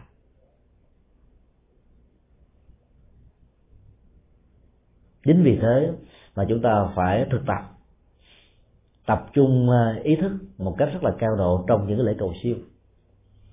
Chứ đang lúc mà tụng mà thời kinh a di đà miệng từ nam mô a di đà phật, a di đà phật, mà tâm nó nhớ a di đà lạt a di đà lạt thì chúng ta đưa hương linh về a di đà lạt chứ không có đi siêu thoát được. Hoặc là mình đang có một nỗi lo nào đó, ví dụ như mình mất một sâu chìa khóa thì mình tụng, để mình cầu cho hương linh được siêu, mà mình cứ nhớ tưởng đến cái sâu chìa khóa đó không? Không biết mất sâu chìa khóa thì ăn chợ có vô ăn cắp tiền bạc mà đâu thì hương linh chỉ được cung ứng toàn là sâu chìa khóa, dữ liệu ở trong đây là sâu chìa khóa. Thì hương linh nó hoàn toàn không có lợi ích gì hết đó cho nên là khi làm lễ cầu siêu đó, chúng ta phải rất là thành khẩn và phải thực tập, sự tập trung ý thức ở trong lễ cầu siêu với à, những cái kỹ năng tâm lý làm thế nào để giúp cho hư linh được siêu sanh thoát quá và do đó, người nào có kỹ năng tâm lý giỏi chừng nào thì làm lễ cầu siêu sẽ giúp đỡ được cho hư linh nhiều chừng nào. Có nhiều hương linh có tánh rất là ngang ngạnh vì khi còn sống, ông và bà đã từng như thế. Tức là không thích nhờ sự giúp đỡ của ai. Ai khuyên cô không nghe, ai nói cô không thèm hưởng ứng. Mặc dầu dạ dạ gật đầu cho vui thôi, đường ờ, họ họ vẫn cứ đi thì trong tình huống đó nó phải là một cái người tâm linh vững vàng lắm, bản lĩnh lắm, kinh nghiệm lắm thì mới có thể hỗ trợ cho hương linh được. Thì trong cái đời sống thực tế đó, khi chúng ta còn sống, có nhiều người lại nói mình mình cũng ngồi mình cười, giống như tâm đắc đó, mình về mình làm ngược hoàn toàn. Hương linh cũng như vậy. Do đó đó, tại sao chúng ta phải làm đến bảy lễ cầu siêu qua bảy tuần thất? Là bởi vì đâu phải cầu một lần, hỗ trợ một lần phá vỡ sự chấp trước hương linh một lần mà hương linh có thể nương theo đó mà đi đâu. Có thể lần thứ không thành công thì phải làm lần thứ hai, lần thứ ba, thứ tư, năm, sáu, bảy, thứ thứ mười. Và thậm chí là nhiều lần khác nhau. Và do đó, ở nhà, mỗi ngày, người thân quý thuộc dành ra khoảng chừng 15 phút để làm lễ, tụng niệm, hoặc là liên tưởng trì chú hay là niệm danh hiệu của Đức Phật A Di Đà để hỗ trợ. Ai sẽ làm công việc này tốt nhất? Câu trả lời sẽ là người thân nhất cái mối quan hệ ăn rơ về tình cảm của con người khi còn sống như thế nào thì khi cái cảnh âm dương cách biệt đó, nó cũng diễn ra như thế. Hương linh cũng có những đối tượng mà họ kỵ. Nó giống như con người của mình. Khi mình gần một cái người nào đó mà mình không có ăn rơ được đó, mình cảm thấy nó khó chịu, ngột ngạt, căng thẳng, mỏi mệt lắm. Gặp mặt người đó là mình muốn đi. Nghe tướng người đó là mình muốn nhức đầu về liên tưởng đến người đó là mình mất ăn bỏ ngủ. Là bởi vì cái trường sinh học tâm thức của người đó nó tỏa ra. Và trường sinh học tâm thức của mình cũng tỏa ra và hai cái này nó giao to nó đụng độ với nhau. Và chính vì vậy mà chúng ta về có một cái ấn tượng không vui, không hài lòng. Thì các hương linh cũng vậy. Khi họ qua đời đó, họ vẫn mang cái ảo giác là họ đang còn sống. Họ cũng tỏa ra một cái trường sinh học. Và họ cũng gần các hương linh khác tại vì nhiều khi sống trong trong một cái nghĩa trang á, có hàng trăm hương linh, hàng ngàn hương linh. Rồi các trường sinh học nó giao thông với nhau, họ cũng gặp kỵ sơ, họ cũng gặp thuận rơ người ăn ý, tâm đầu ý hợp, người thì nói ra một cái là chướng tay ra mắt. Và khi họ ờ, lăn lao với thế giới của con người, tiếp xúc với con người, cái trường sinh học của họ và con người còn sống vẫn giao thông với nhau, thì họ cũng có những cái phản ứng như vậy. Cho nên phải là cái người ăn rơ khi còn sống lại nói, tâm sự, giải bài thì mới có thể hỗ trợ tích cực cho hương linh này có cảm giác an tâm mà ra đi. Tuy nhiên là chúng ta thấy rằng là không ai có thể tốt hơn là những vị xuất gia chân chắn làm được việc đó. Là bởi vì đó, cái vị trí tâm linh của một vị xuất gia cao hơn là người tại gia và những người hương linh này khi còn sống đã từng cảm nhận được điều đó. Do đó đó cái lời khuyên đó, của một vị chân tu đó nó lại có hiệu nghiệm và nó có tác động tích cực hơn. Và do vậy thân bằng quyến thuộc cùng phải hợp tác một cách tích cực với những vị làm công tác kỳ siêu thì lễ cầu siêu đó mới có tác dụng tích cực. Chứ bằng không mình chỉ tới nhờ mấy thầy làm cho qua lo thì sợ không làm á. Ta nói rằng là đứa con này bất hiếu không có thương ông bà cha mẹ để lại cả một gia tài kết xù mà lễ tang của ông bà là một cách sơ sài quá không có thỉnh mời thầy nào hết. Làm cho nó ấm cúng vậy thôi chứ không biết cái mục đích của, của việc làm là cái gì. Thì giá trị của lễ cầu siêu nó sẽ khó có thể gây được ấn tượng. Ở tại miền trung và miền bắc vẫn còn giữ được cái phong tục rất hay của phật giáo là trong mấy ngày hoàng thì thân bằng quyến thuộc dưới sự hướng dẫn của các bạn đạo thỉnh mời quý thầy đến thuyết minh sanh. Cái lễ thuyết minh sanh ngày xưa là một cái lễ rất hay. Thuyết minh là nói rõ, sanh là đời sống, bản chất của sanh tử luân hồi. Và nhờ nói rõ bản chất của sanh tử luân hồi như vậy thì hương linh mới buông cái chấp trước, mới ra đây được. Như vậy là kẻ còn lẫn người mất đều được lợi lạc. Còn bây giờ cái thuyết minh sanh đó nó đã vắng ở miền nam. Người ta chỉ ờ, muốn thỉnh mời với thầy tới tụng kinh là hết có nhiều gia đình đó, không muốn nghe mấy thầy tụng kinh mà mở mời các loại à, kèn tây kèn ta rồi thậm chí là thuê người khóc mướn nhất là những người miền bắc. Khóc có bài bản có tình tiết có dần kệ có điển tích. Người còn sống không phải là thân bằng quyến thuộc mà nghe họ rên rỉ mà còn phải động lòng sáng nước mắt.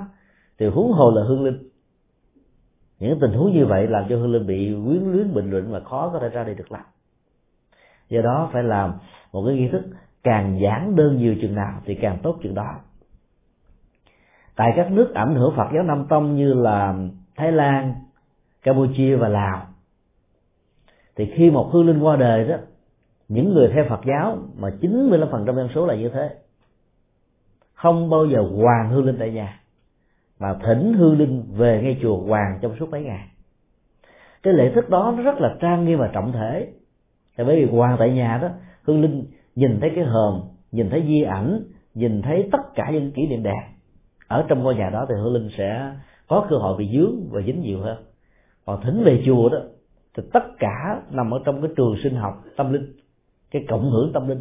Và do đó nó có một cái hỗ trợ rất là tích cực cho nên đó là họ đã giảm bớt đi những lời khóc những lời kêu ca không có trống kèn và toàn là những thầy kinh và những phương pháp thiền quán để hỗ trợ cho hương thực siêu sanh thoát qua. Lễ thuyết pháp đó, thường, thường được diễn ra. Ờ, mỗi ngày như vậy đều có một bài pháp ngắn để giúp cho hương linh.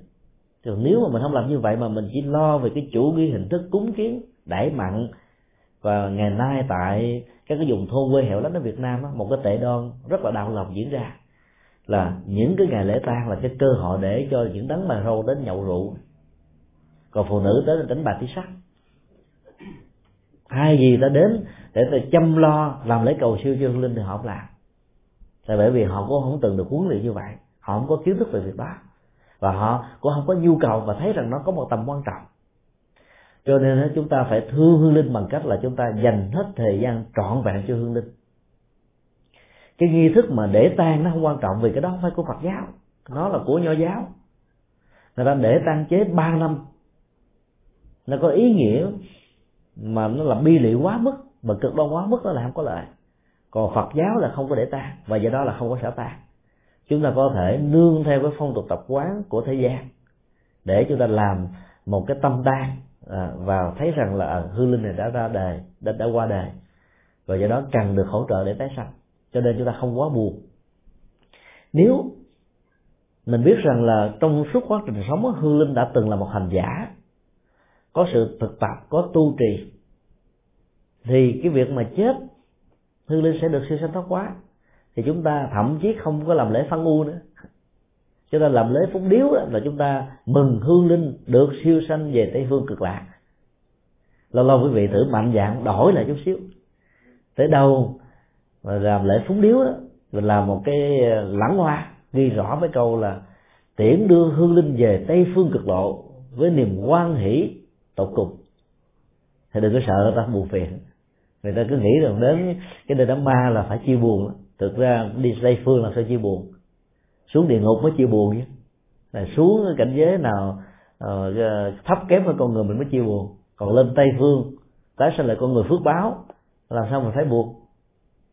Do đó mình thay đổi cái phong tục tập quán như thế này đó thì chúng ta sẽ thấy là lễ tang không còn những giọt nước mắt nữa. Mà nó là một cái cái quy luật cần phải được uh, diễn ra đó. Dĩ nhiên là cái tình cảm của con người nó khó lắm. Khi đức phật ngày xưa qua đời đó thì các vị thánh a la hán trở lên đó là không có vị nào khóc đó. nhưng ngài a nan và nhiều vị khác lại khóc. Chưa chứng thánh mà. Thì cái tâm lý của con người cũng làm cho người ta xúc cảm. Nghĩ rằng là mình mất đi một vị thầy vĩ đại, mất đi một bậc tâm linh lớn nhất của của của người, của trời, mất đi một một cái con đường giải thoát mà nêu theo đó sẽ được an vui. Cho nên chúng ta bày tỏ cảm xúc là chuyện rất là thường tình. Tuy nhiên mình phải lấy cái phong tục tập quán Phật giáo để hỗ trợ chương linh còn mình thương mà không biết cách đó thì mình làm cho hương linh bị vấp ngã bị trở ngại bị gặp rất nhiều cái ờ, cái cái cái, cái giới hạn. Thì chúng ta làm cho hương linh bị khổ ở dưới cảnh giới này là điều mà cần phải tránh.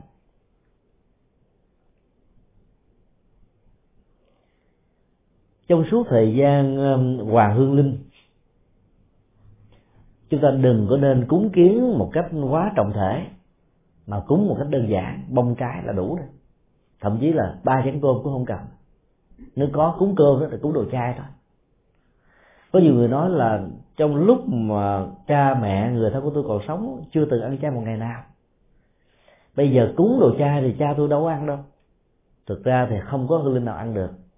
Họ chỉ hưởng bằng cái cảm giác thôi. Chúng ta bài biện phẩm vật ra để hương linh nghĩ rằng là mình có thương tưởng hương linh mới về thì khi về đó chúng ta cúng cho họ thời kinh là tốt nhất. Do đó đó cái phong tục tập quán của người trung hoa đó gây tạo nghiệp ác cho hương linh rất là nhiều. Ví dụ có người đi xuôi gia có người qua cố đó, một con heo quay hay là dài con ờ, con gà quay. Ờ, hương linh thì không ăn được. Mà việc cúng đó thì làm giảm cái cái cái, cái tuổi thọ của hương linh ở trong đời sau. Và gieo những cái hạt giống bệnh tật vân vân là điều mà chúng ta phải nên tránh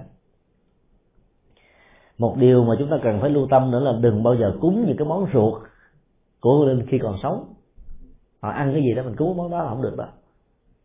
Cái ảo giác được ăn, được cúng làm cho hương linh thỏa mãn. Nhưng khi thỏa mãn điều này đó, thì cái tình cảm được phát sinh và đó sự quyến luyến làm cho họ không ra đây được. Có nhiều người tiễn đưa theo hương linh là lúc còn sống là hút, ba xì gà thì cái cúng cũng cúng toàn là xì gà không? Dài vài chục điếu. Còn hương linh ờ, khi còn sống uống rượu ven, khi mình cúng mình cũng cúng dài ba chục chai rượu ven. Bình thường còn sống uống một chai là muốn xỉn rồi. Ngất ngư khi quá cố cũng dài chục chai là sao siêu nổi. Uống bằng ảo giác đó là cứ bị lẫn quẩn xỉn hoài. Hồi linh mà bị xỉn rồi thì cái trường tâm, gọi là trường sinh học tâm thức của người đó đâu có được rõ ràng nữa đâu có những tình huống các nhà ngoại cảm có thể tìm ra được trường sinh học tâm thức của hương linh. Nếu hương linh đó đang tập trung, còn nếu hương linh đó đang đi du hành nay chỗ này mai chỗ kia, thì tìm cũng khó lắm. Có người đó chỉ nhìn vào cái hình, hai tiếng sau là có thể biết là hài cốt người đó đang nằm ở đâu. Có người đến hai chục ngày, có người thậm chí là hai tháng mà chưa có kết quả. Và thậm chí có nhiều người vĩnh viễn không có kết quả. Do đó là cái trường sinh học tâm thức đó, nó rất là quan trọng. Và mình cúng kiến nó chỉ là sự tượng trưng thôi, chứ không phải là cái có thật và nhờ cái tượng trưng đó đó chúng ta mới có thể hỗ trợ cho hơn được siêu sanh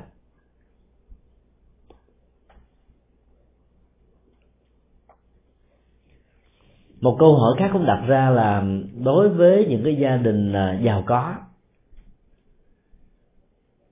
thì hương linh chết có thể à, tái sanh lại làm à, con cháu ở trong gia đình này, hoặc là thậm chí là các loài gia súc.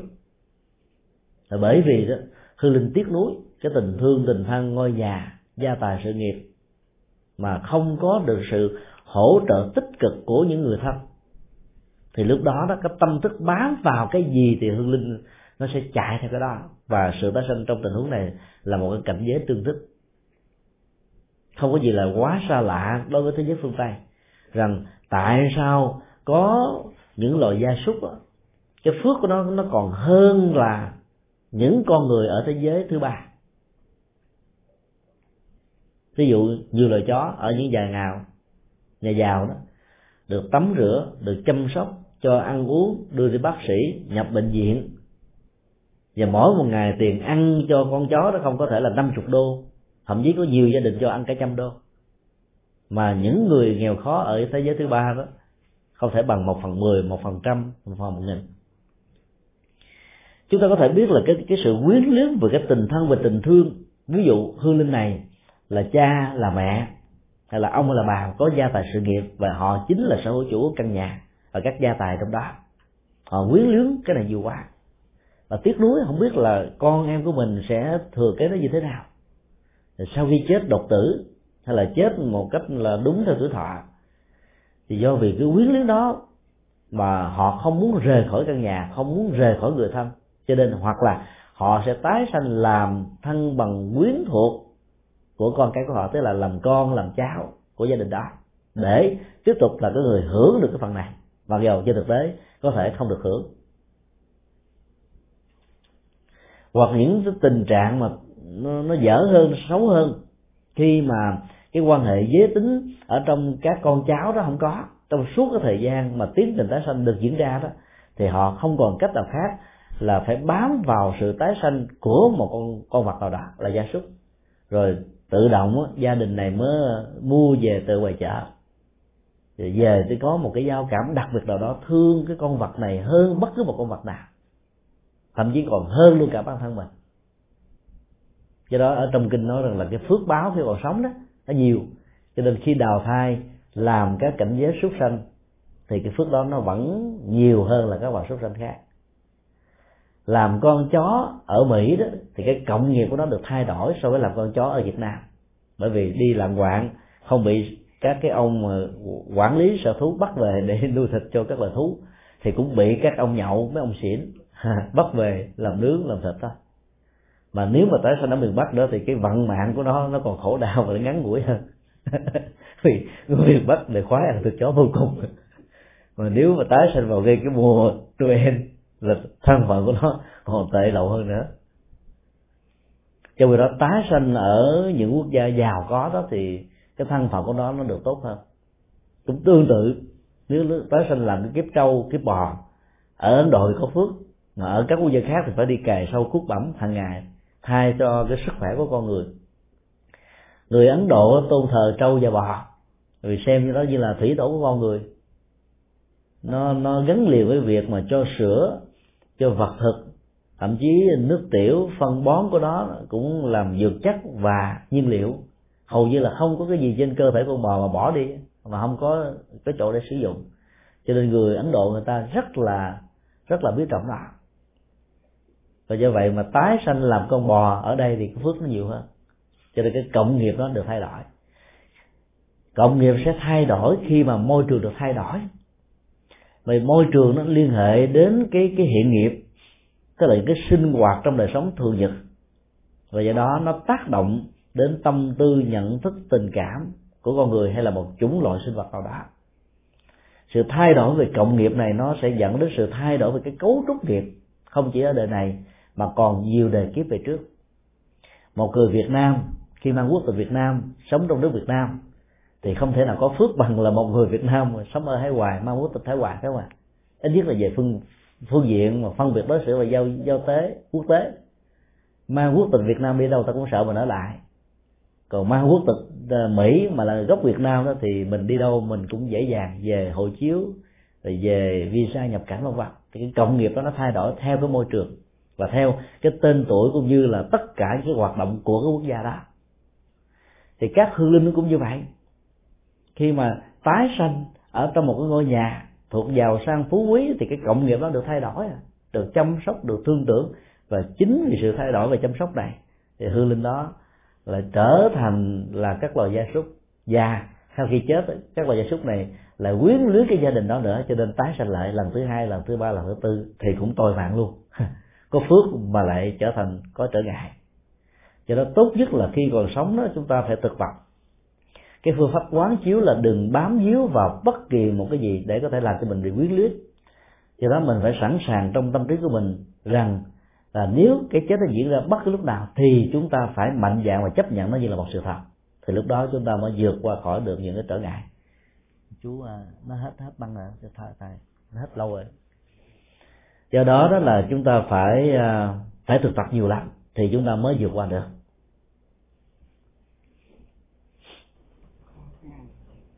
chú bấm bấm tắt cái nút đỏ đó. Bấm nút đỏ tắt. Và bữa nay thì à, chúng ta kết thúc là tại đây. Cái thời gian à, cũng à, tương đối là ngắn ngủi. Chúng tôi hy vọng đã giới thiệu với toàn thể quý phật tử một cái nhìn rất là bao quát về thế giới của cõi âm. Đó là một cái thế giới có thật.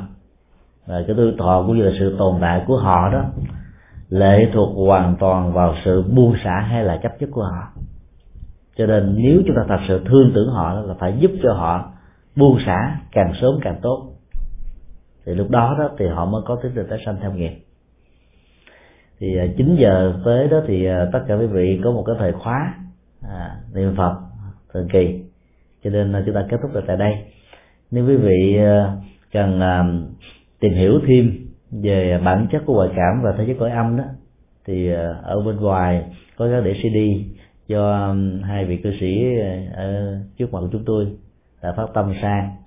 Quý vị có thể tham khảo thêm, trong đó nó có khoảng um, vài ba bài nói về đề tài này. Còn nếu mà ai muốn tham khảo thêm về những đề tài khác, nói về cái chết đó, thì à, cho đến bây giờ chúng tôi đã thuyết trình khoảng à, 15 đề tài về cái chết. Từ à, năm 2004 cho đến bây giờ. Và tất cả các đề tài đó đó được phổ biến ở trên trang web cả quý vị chỉ cần vào cái trang web tủ sách phật học com. Thì phần cuối trang đó nó có cái phần à, search engine.